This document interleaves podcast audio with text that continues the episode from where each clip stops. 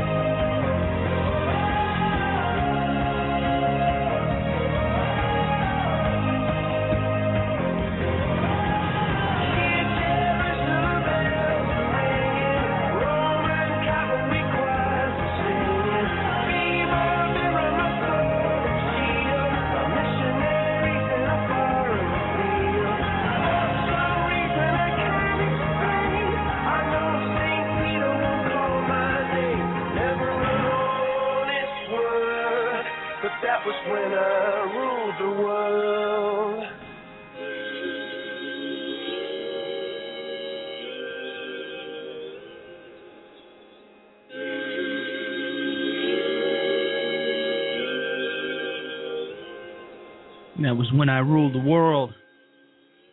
Coldplay, Viva la Vida. You're listening to the C. Robert Jones Situation Report. Thank you for joining me tonight.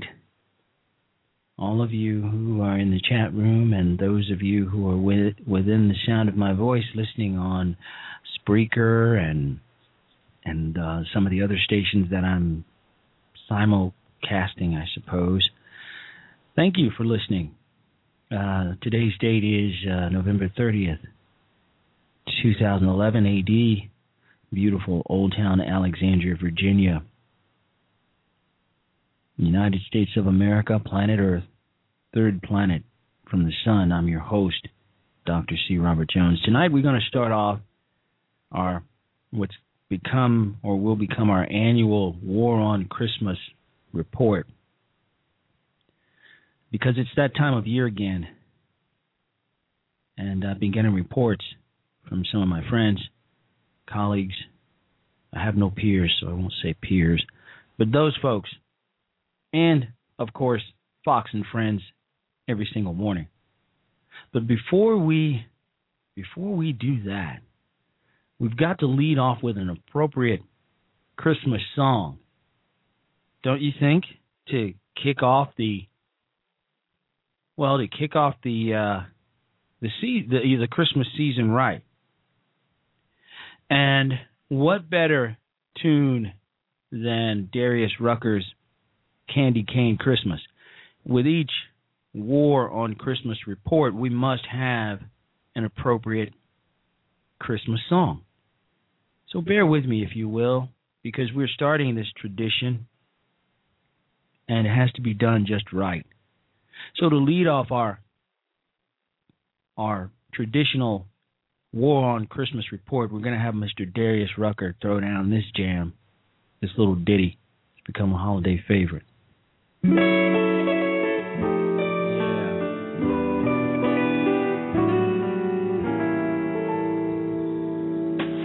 Tiny little boots covered in snow. Apple cider warming on the stove. Tinsel twinkling everywhere. Holly hanging on the stairs. It must be Christmas Eve. Angel sitting high upon a tree watching over presents patiently. Milk and cookies on a plate. Santa Claus is on his way. The kids should be fast asleep, but sleigh bells are ringing in their heads, twisting like little tops in their beds. Trying Yeah. to sleep, but it's no use with hoofs tap tapping on the roof, Yeah. peeking out the window So- to see what they can. it's a candy cane Christmas, baby. Sweet as it, as it can be. be. Yeah. Don't you love it? That's going to be up there in a few years with uh, White Christmas. So, on to the War on Christmas report. The war is getting spicy this year, folks. One of the missions of liberals is to replace the phrase Merry Christmas with, and I'm sure you've heard it, Happy Holidays. Because allegedly the former is offensive to some. The liberals are quick to point out Hanukkah, Kwanzaa, and even Yule are part of the holiday season. Starting out with Hanukkah, well, I don't really feel most of Americans uh, or most Jewish Americans um, really care. I don't, I don't, I don't think they really have a beef with Christmas. They have their holiday, and we can all remain respectful without the political correctness of Happy Holidays. And as for Kwanzaa, well, on the other hand, it's not even a religious holiday and was created by black folks in the 1960s. I don't have an issue with that either, but I'm not going to quit saying Merry Christmas for the sake of black American history. Finally, the one group that I can think of that would celebrate Yule in 2011 is neo pagans, a group only the liberals could truly embrace because of their multicultural uh, thing they've got going on. The war could get really spicy this year, though, due to the Occupy Wall Street crowd and their anti capitalist agenda. The truth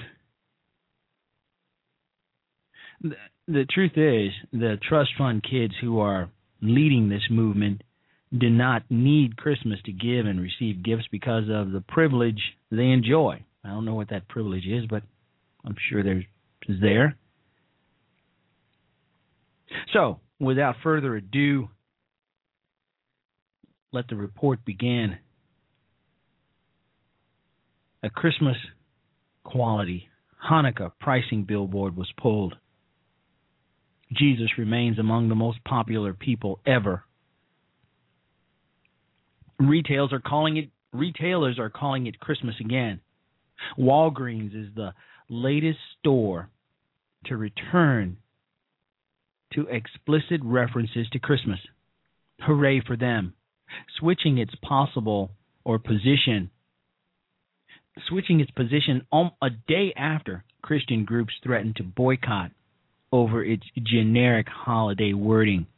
The American Family Association and the Liberal or Liberty Counsel, their chieftain group that uh, maintains lists of naughty and nice retailers based on which stores reference Christmas, applauded Walgreens' switch, and so do I, along with several other big stores who are coming off the naughty list for the first time in years. During the month of December, there will be well, there'll be a greater use of Christmas in our stores and online, a Walgreens spokesman said. A day after switching wording on their website, we completely agree, they said, that while others celebrate different holidays, we should use the word Christmas to describe items we're selling for Christmas decorations and gifts. Of course. But among the other naughty to nice success stories are Best Buy, Disney, CVS, Target, Macy's, Martha Stewart, and Kohl's, all of which have brought back references to Christmas, according to the Liberty Counsel, which advocates the religious freedoms protections. Meanwhile, Gap, Staples, J. Crew, American Eagle, and sadly so many others remain on the naughty side, sticking with references to Merry, Sparky, Bright, Wishful, Happy, Wintry Holidays. But not Christmas. Oh no. They remain on the naughty list. All right. So, you're listening to the C. Robert Jones Situation Report. We have done our naughty list. We're going to take a quick break and we'll be right back. You're listening to the C. Robert Jones Sit Rep. We'll be right back. Excellence in Broadcasting presents Liberals of Genius. Liberals of genius. Today we salute you, Mr. President of the United States. Mr. President of the United States. You single handedly managed to choke all the life out of the world's greatest economy in record time. 10% unemployment. No one else could have apologized more, spent more, or built a rat maze healthcare system from hell that only the IRS could love. What were you thinking? Thanks to you, FDR will be known as a conservative, Carter will look presidential, and Joseph Stalin won't seem like such a bad guy. Joe was misunderstood. So crack open a good book, sit on your butt, and help your buddies with a snowball's chance in November. Mr. President, the one we weren't waiting for.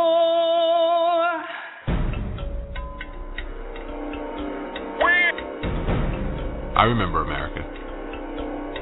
Sure, you can still find it on a map, but nobody older than 20 thinks this is America. Even if coordinates are the same, we've lost our compass. You don't have a direction without reference, the true north. America, it was liberty.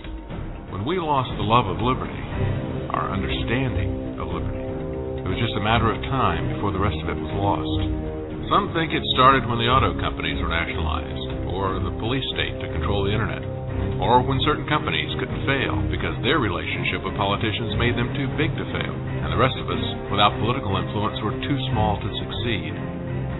Sure, that all happened pretty quickly, over just a couple of years, but liberty had been gradually devolving for decades. Some of the more astute, like Ayn Rand, saw it about 50 years before others. She warned us, but people didn't believe it could happen here until it did. Laws had been used to loot productive individuals and businesses, but in the new millennium, under Bush, then Obama, graft, corruption, and crony capitalism were no longer hidden behind closed doors. The looters and their laws came out of hiding like rabid animals that were no longer afraid of humans. It was brought into the spotlight, and it was celebrated as enlightened economic policy. Ayn Rand asked the question in Atlas Shrugged that the rest of us were asking 60 years later. Which failing financial institution will the administration pluck from the flames of crisis? And which will it let roast? Which market or investment technique will the regulators bless? And which, in a capricious change of rules, will it condemn or outlaw?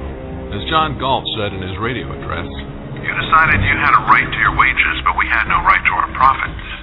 You called it selfish and cruel that men should trade value for value. But you've now established an unselfish society where they trade extortion for extortion.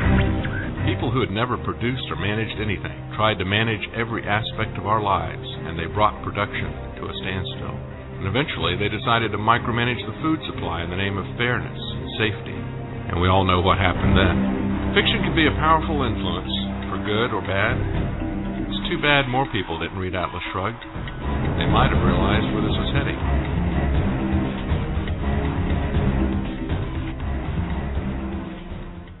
All right, and we're back with the C. Robert Jones Situation Report. Has anybody seen the latest poll numbers out?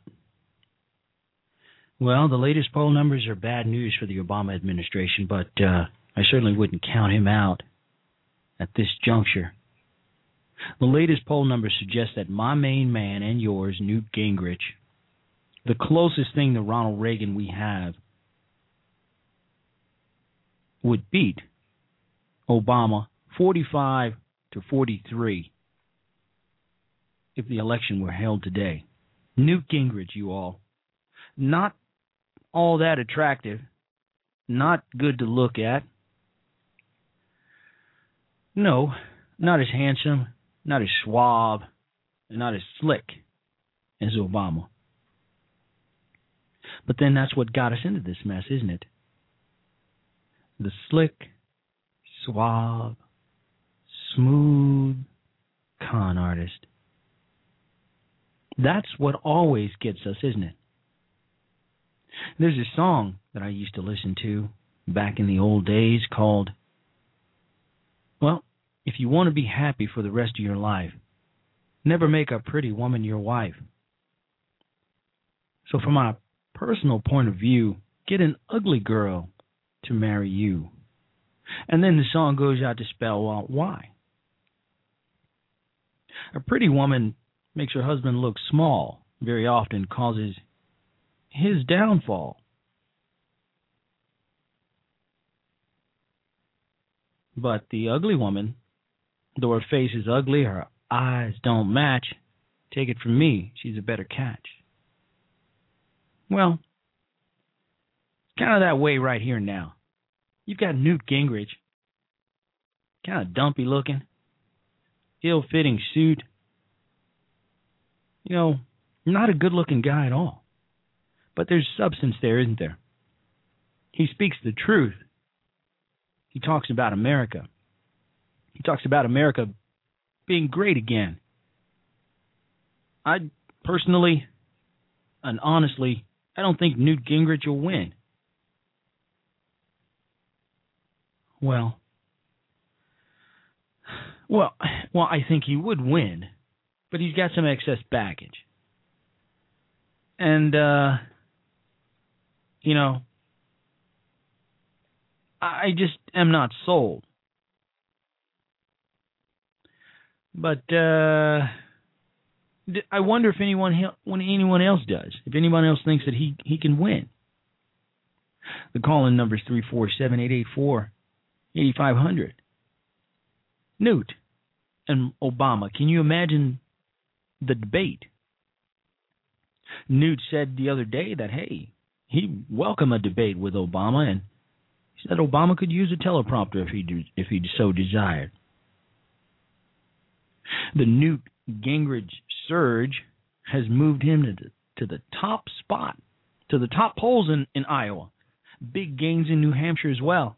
And now a two point edge over Obama in a hypothetical general election matchup.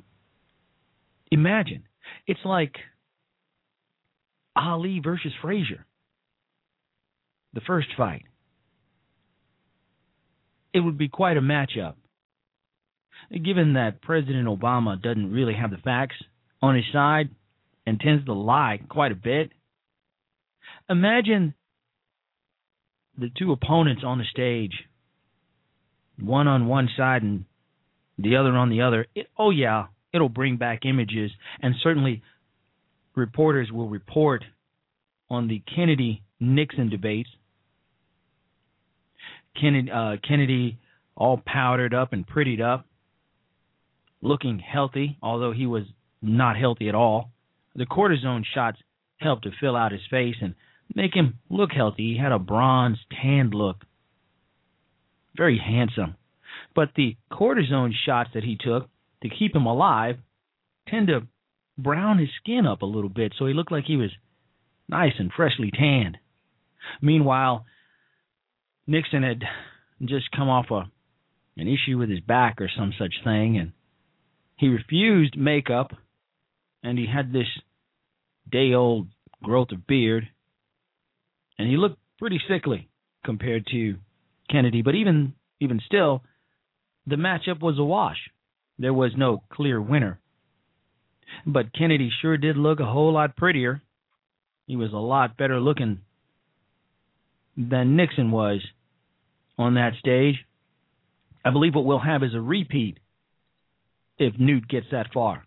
Imagine Newt against Obama in a head to head debate. My money's on Newt simply because Newt has history and the facts, and they're all like in his head, and he won't need to have the words spelled out for him to read.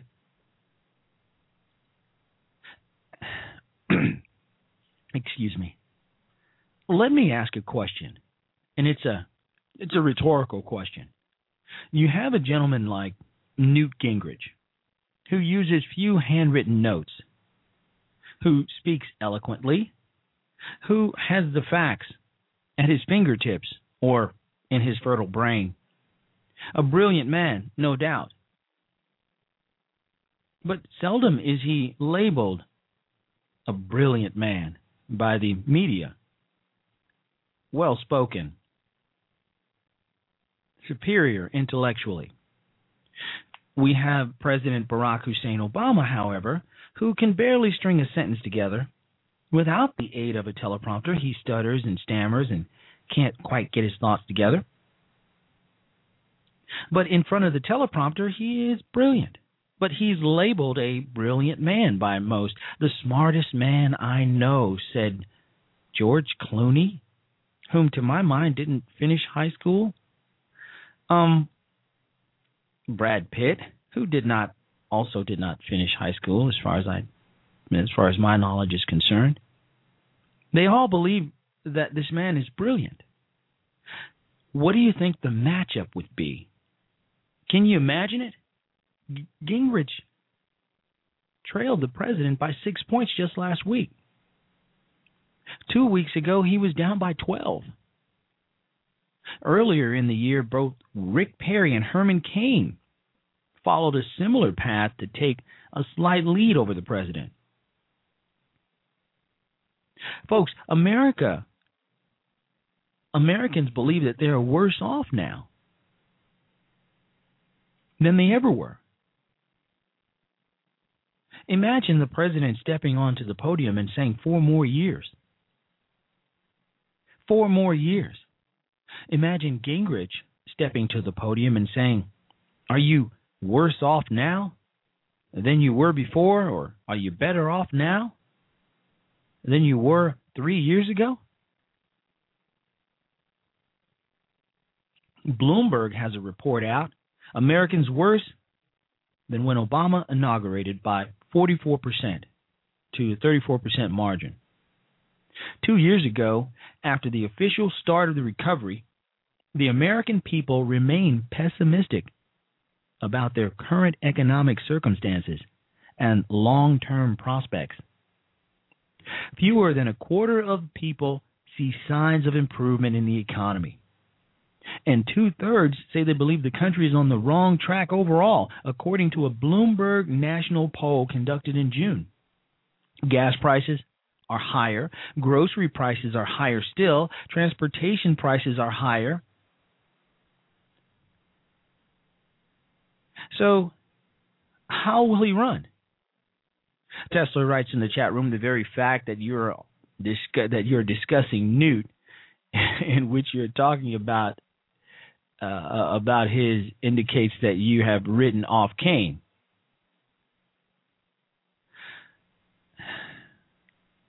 Um, I'm reading from my, my good friend Tesla in the chat room.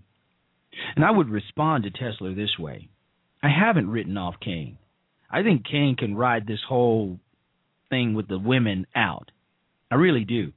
After all, who what better example do we have than Clinton, whose bimbo eruptions were out as soon as he started running? Now, Herman Cain has similar issues. What, nearly 15 years later? America has been anesthetized to these sorts of things. Six months from now, if Cain hangs in Cain hangs in there, nobody will remember this stuff. And he'll be going strong. I simply happen to believe that Newt, however unattractive and unappealing he is to the camera, would pose a much more formidable opponent to Barack Hussein Obama. Does anyone disagree? Does anyone disagree that the scholarly, well spoken man with the facts readily available, the debater of all debaters, can go toe to toe with Hussein and best him and make him look like the amateur that he is. I have no doubt. Put Newt's brain, though, in Rick Perry's body, and it's over. It's over.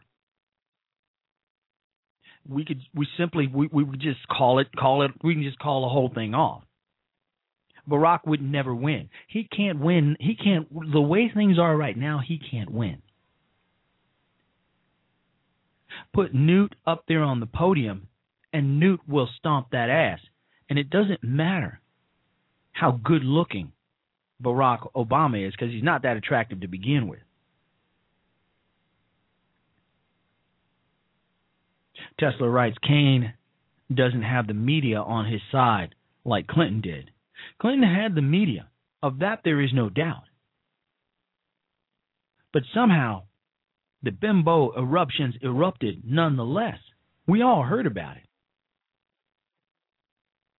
And I'm ashamed to say that I was on Clinton's side throughout the whole thing. In fact, I was listening to Rush Limbaugh all election season, and Rush got me so upset that I turned Rush off for the remainder of Clinton's campaign because I was so enamored with Bill Clinton. And I said to myself, this could, you know, so what? So what? You know, he likes the ladies. A lot of us do.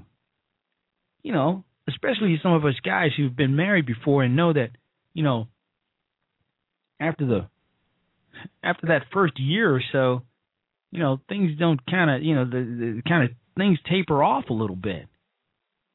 You know, your wife starts seeing you as a just a lump of meat in a lounge chair. She doesn't see you as that handsome stud anymore, that bright guy, the guy she fell in love with. You're just the guy who mows the lawn or fails to do so. You're just the guy who empties the trash. You know? You're, pretty much her flunky at that point. You, you know? So, I, I, you know, I don't blame. I didn't. I didn't blame. You know, Clinton for the. You know, for. You know, liking the ladies a little. So, you know, I, I, I got, I was annoyed with Rush. I was like, hey man, you know, leave the guy alone. You know, he likes the ladies. So what? So do I. But then, you know, after he became elected, I was all like, you know, wait a minute now. Things are getting out of hand. You know, but still there was a bit of a wink and a nod right up until the time he started lying. You know, it's okay to like the ladies and say, hey, I like the ladies. What can you do? You know, wink at a brother. We can, we understand. You know, but don't start lying to me. You know, because then you insult my intelligence. And that's where Clinton lost me when he started insulting my intelligence. That's where anybody will, will lose me for good. When you start playing me for a chump, we got problems. But so to answer Tesler's question, or or to speak to Tesler's uh, um, concerns, I think that Cain can ride this whole thing out. No doubt Cain has supporters who, like me, you know, was sticking with Clinton regardless of the the, the women coming out of the woodwork. I stuck with a guy. Yeah, I'm I'm ashamed to say it. I stuck with I stuck with Bill Clinton for a long time. And no doubt there are those who will stick with with uh, with Cain. You know, in the world where we have the conspiracy theories abound, um, there are those of us out there who are going to say, you know, somebody's being paid off to just come out and tell these stories. If somebody wants their 15 to 20 minutes of fame, because you know this guy's been in the limelight for years. Herman Cain has. Herman Cain ha- is famous in Georgia and and around the country. His radio show in Georgia is phenomenal. But we've never heard any of these accusations until he began the run for president as opposed to Clinton, who these ag- accusations were all over his state. When he was governor, the rumors were flying. No such rumors existed in the state of Georgia with Herman Cain. It's all is such a big surprise. It all came out as he began to rise in the polls in the running for the presidency. When he became a candidate. I find that to be suspicious at best. But back to where we were.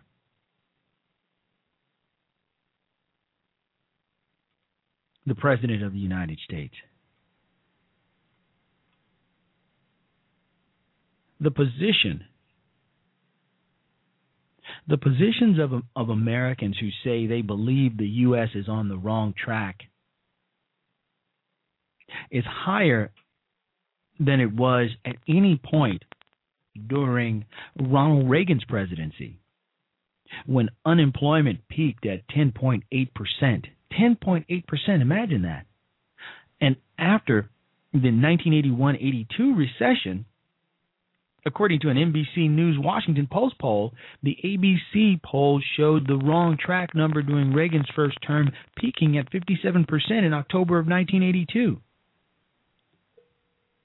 The Bloomberg poll shows 66% of Americans think the U.S. is on the wrong track right now. That's that's way up there. Who here, who within the sound of my voice believes that President Obama at this point next year can be reelected president? What people would in their right minds or even not so right minds would elect the guy again? Americans are growing increasingly more frustrated with President Barack Obama's handling of the economy, and only 3 in 10 say they're certain they will vote to reelect him in 2012. A new poll shows, and I'm reading from uh, from um, uh, Fox Nation, that speaks to the headline Obama's reelection bid on life support. Just 23% of those surveyed for a Bloomberg News poll released Wednesday say they're hopeful about the economy because they see signs of improvement, while 25% say they are fearful things are going to get worse. And 51% are cautious because nothing seems to be happening. And Obama is hanging his hat on a do nothing Congress which isn't going to work.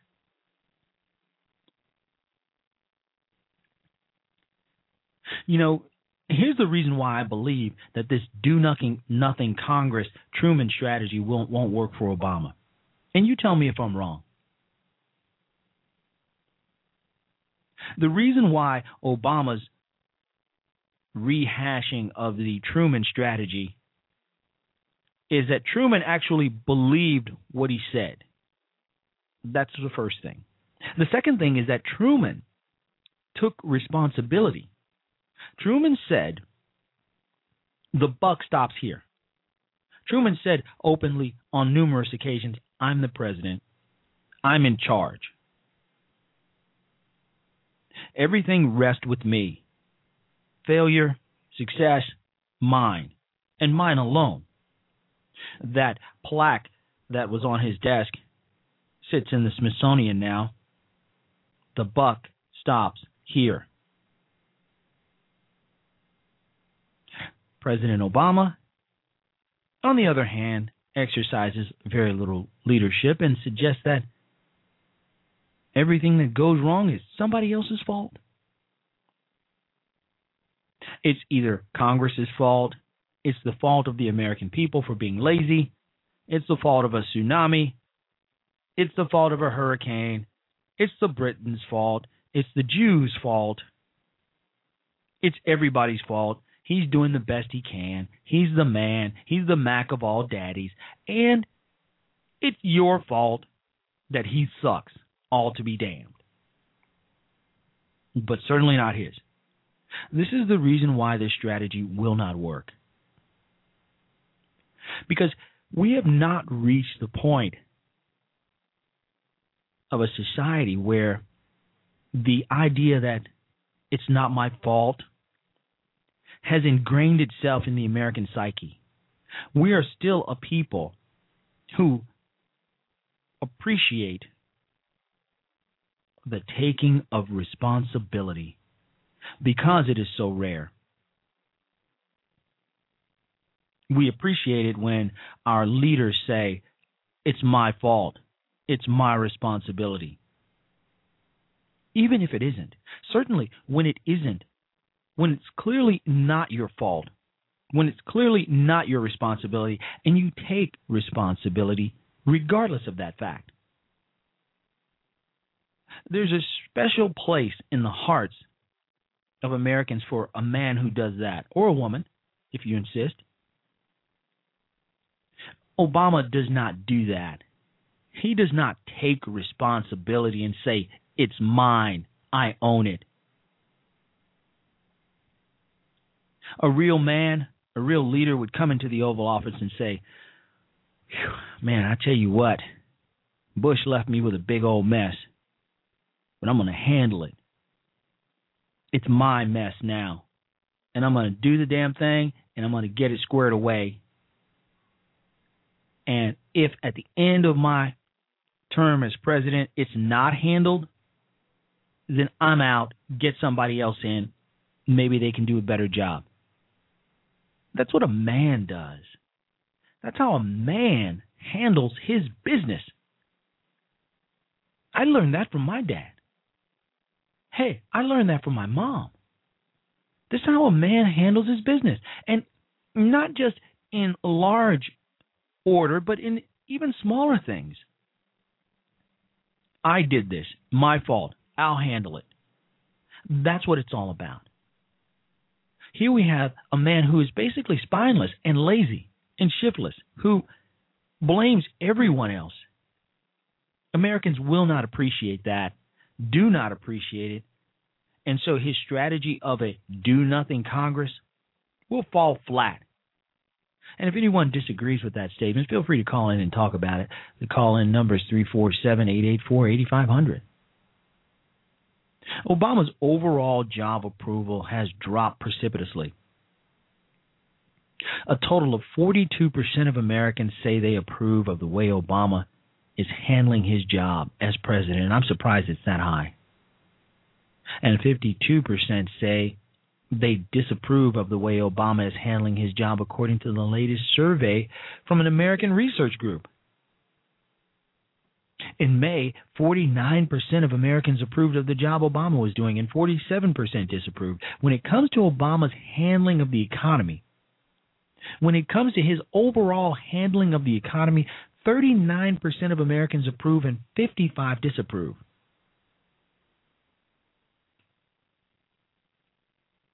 Among Americans registered to vote, 42% approve of the way Obama is handling his job, and 52% disapprove. Who here believes that this president will be reelected in 2012 with those numbers? Those numbers are very encouraging to me. Folks, Obama will not be reelected. Republicans don't even have a nominee yet. But I strongly believe that President Obama is going to take an ass whooping. He's going to be defeated. My prediction is not 100%. However, I do have a strong track record making these predictions, and they're based on scientific research conducted by somebody else other than me. uh,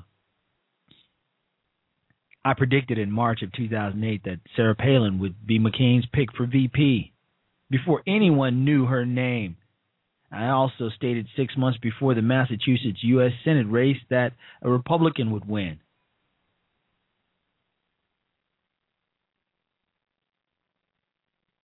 Folks, Obama will not be reelected.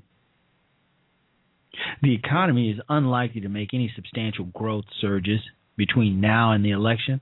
Obamacare is scaring the business community from making investments by employing more people. Obama can't survive a jobless recovery. And not to mention, the price of oil is a looming threat to our economy. It's no secret now how President Obama and his administration feels about oil.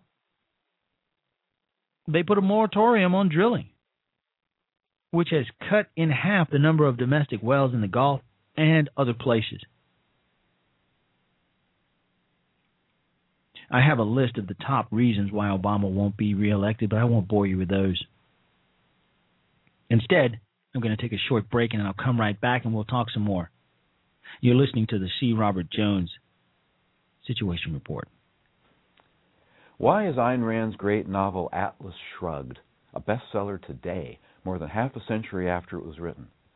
It's because our real world today is just like the fictional future that Rand foresaw in Atlas Shrugged. It's a time of crisis and decay, but it's also a world of innovation and achievement. It's a world of heroes and villains, driven by very different philosophies. We wrote I Am John Galt to tell their stories.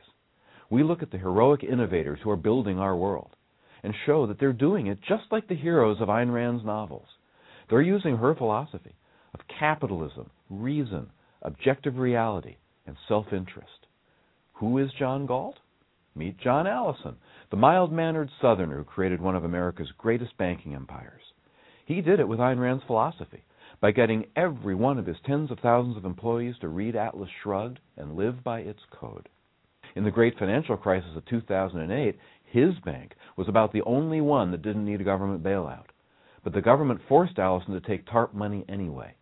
After that, Allison walked away, just like John Galt did. There's so many other Rand heroes in our midst. There's Bill Gates, the genius who built the world's greatest company and the world's greatest personal fortune, only to have his own government call him a criminal for succeeding too much. Isn't he just like Hank Rearden from Atlas Shrugged? And how about Steve Jobs, the brilliant entrepreneur who reinvented computers, movies, music, telephones, just because he thought it was so cool? He's got the same attitude toward life as Howard Roark from Rand's other great novel, The Fountainhead. Build it? I don't care if they come. You'll meet some real life Rand villains in our book, too the parasites who are trying to destroy the world. Remember Wesley Mooch from Atlas Shrugged, the corrupt bureaucrat who destroyed the economy? That's Congressman Barney Frank, who spent years subsidizing Fannie Mae and Freddie Mac in the name of altruism. When Fannie and Freddie nearly wrecked the U.S. housing market, what did Frank do? Just like Mooch, he demanded wider powers. And you'll meet Paul Krugman, the rabid partisan pundit who spreads socialism from the pages of the New York Times and thinks nothing of using the power of the press to destroy his political enemies. He's Ellsworth Toohey, the scheming, dwarfish newspaper columnist straight from the pages of the Fountainhead. These are some of the heroes and villains who move our world. So, who is John Galt? I am. You can be too. Read our book and find out how. I'm Andrew Klavan, and this is my very serious commentary. As the holidays approach, it's a good time to ask ourselves why do we celebrate Thanksgiving? Many conservatives say the feast marks the failure of an early colonial experiment in socialism. Many left wingers say you're a racist, you dirty Jew, and then set your car on fire. In fact, the first Thanksgiving was held by the Pilgrims, a group of independent English Christians who wore their buckles on their hats to demonstrate their faith that God would hold their pants up. Unlike the Puritans, who weren't allowed to have sex and so tragically died out, the Pilgrims wanted to worship Jesus Christ outside the Church of England, a crime punishable by no cake at coffee hour and imprisonment. The Pilgrims escaped to Holland, but there the nightmare of religious oppression continued as they found themselves forced to wear those Dutch wooden shoes, which, combined with the hat buckles, let's face it, made them look like complete idiots. So they boarded the Mayflower and set sail for America. It was a perilous journey. Over the course of 66 days, the pilgrims faced storms, suffered disease, ran out of the chicken marsala, and were forced to settle for the beef bourguignon first class with nothing but a lousy $6 bag of nuts and coach. Finally, landing in what would later be called Plymouth, Massachusetts, they called the place Plymouth, Massachusetts, for that was its name.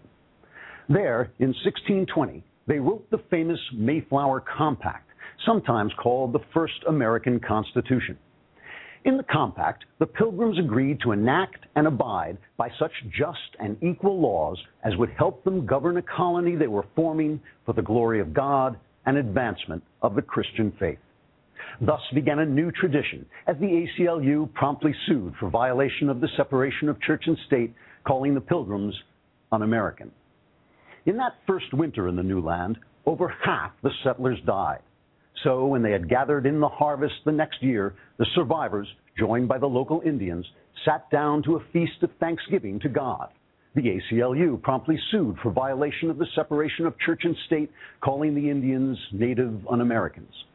The memory of that first meal was passed on and embellished through the generations until in 1863, Abraham Lincoln declared the last Thursday in November as a day of thanksgiving and praise to our beneficent Father who dwelleth in the heavens. The ACLU promptly sued for violation of the separation of church and state, calling Abraham Lincoln un American. Today, Americans of all creeds celebrate Thanksgiving even atheists who give thanks to nobody because they're governed by reason.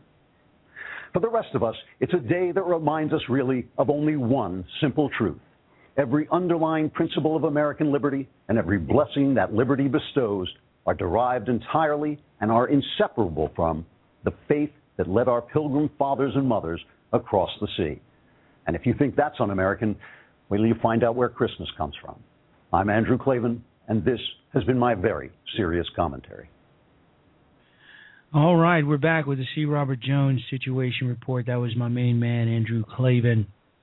I took the uh, clip from uh, Glenn Beck's uh, website, Glenn Beck TV. The truth lives here. I am a subscriber to Glenn Beck TV, and I also do some work for Glenn on occasion uh, as a researcher. Uh, Glenn is the man. He and and Klavan is uh, hilarious without even trying, and so um so much on point. But hey, listen. Once again, I'd simply like to know who believes that President Obama will be reelected president, and also a lot's been made of the fact that the uh, Perry has made a few gaffes here and there. A lot's been made of uh, gaffes made by Herman Cain, uh, misstatements, missteps. A lot's been made that uh, by Michele Bachmann's uh, errors here and there. Us being regular people, me, Tesla, Southern Sense, Beach Bomb, Casanova, Evil, a lot of you folks, we we know that a lot of times we we get brain freeze, brain lock. We we forget something that ordinarily we would remember in the heat of the moment or the conversation. We always, and I think this is true of all of us, finish a conversation, hang up the phone, and there was something that comes to mind that we wished we'd said, or something that we wished we hadn't. A lot's been made of these gaps by some of our conservative Republican candidates for the GOP. But how many of us remember all of the very many gaffes that Obama's made just over the course of the last six months or so? Well, here's one for you in case you didn't know about this one. Just a few weeks ago, Barack Obama hailed the extraordinarily special relationship between America and Britain. But it's clearly one he doesn't know all that much about if his latest foreign policy gap is anything to go by. And I'm going by an article in Weasel Zippers, and it is hilarious because there's a picture of Obama standing on one side of the Queen and hideous Michelle on the other side, and the Queen is looking like she would certainly rather be somewhere else. Except between these two clowns. Um, the president has come under fire today after referring to the English instead of the British embassy. In his condemnation of the violence that broke out at the building in Iran yesterday, in an interview yesterday, Mr. Obama said, and I quote, all of us are deeply disturbed by the er crashing of er the English embassy er the embassy of the United Kingdom end quote by calling it the embassy of the United Kingdom.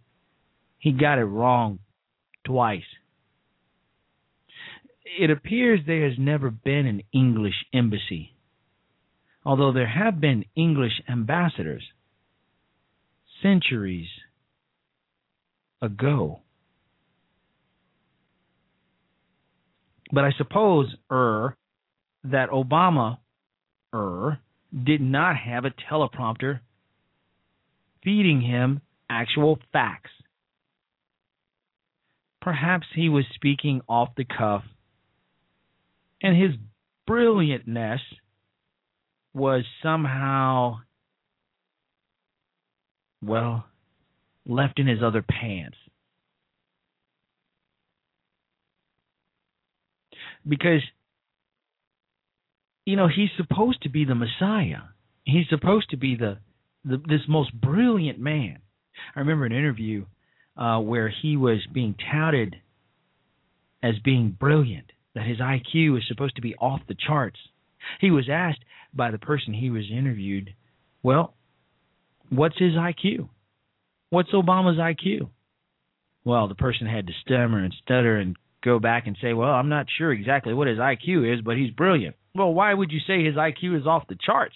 if you don't know what his IQ is? Well, apparently the rumor is his IQ is in the low 130s, which is just above average. My dog, Nick's IQ is somewhere around there too. Is he brilliant as well? Oh well. So, President Obama screws up these very basic things, and of course, you're not supposed to make a big deal out of it because if you do, then you're a racist. And you're putting a black man down because, you know, Obama's a very busy man. You know, he doesn't really have time to, you know, to to devote to the the idea that there are 50 states and not 57, or that there is no English embassy of the United Kingdom,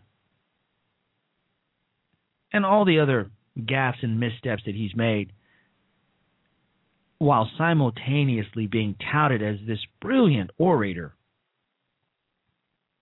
We'll go back before we close out the show. We've got less than three minutes left, and suggest that it's, some, it's stuff just like this that tell us that a head-to-head debate between Newt Gingrich, Newt Gingrich, and Barack Hussein Obama, Newt is gonna get in that ass.